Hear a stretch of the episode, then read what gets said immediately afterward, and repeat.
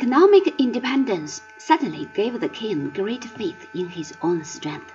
He had spent many years of exile among his Catholic relations, and he had a secret liking for their religion. Perhaps he could bring England back to Rome. He passed a declaration of indulgence, which suspended the old laws against the Catholics and Dissenters.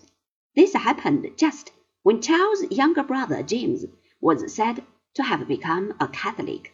All this looked suspicious to the man in the street. People began to fear some terrible popish plot. A new spirit of unrest entered the land. Most of the people wanted to prevent another outbreak of civil war. To them, royal oppression and a Catholic king, yea, even divine right, were preferable to a new struggle between members of the same race. Others, however, were less lenient. They were the much feared dissenters, who invariably had the courage of their own convictions.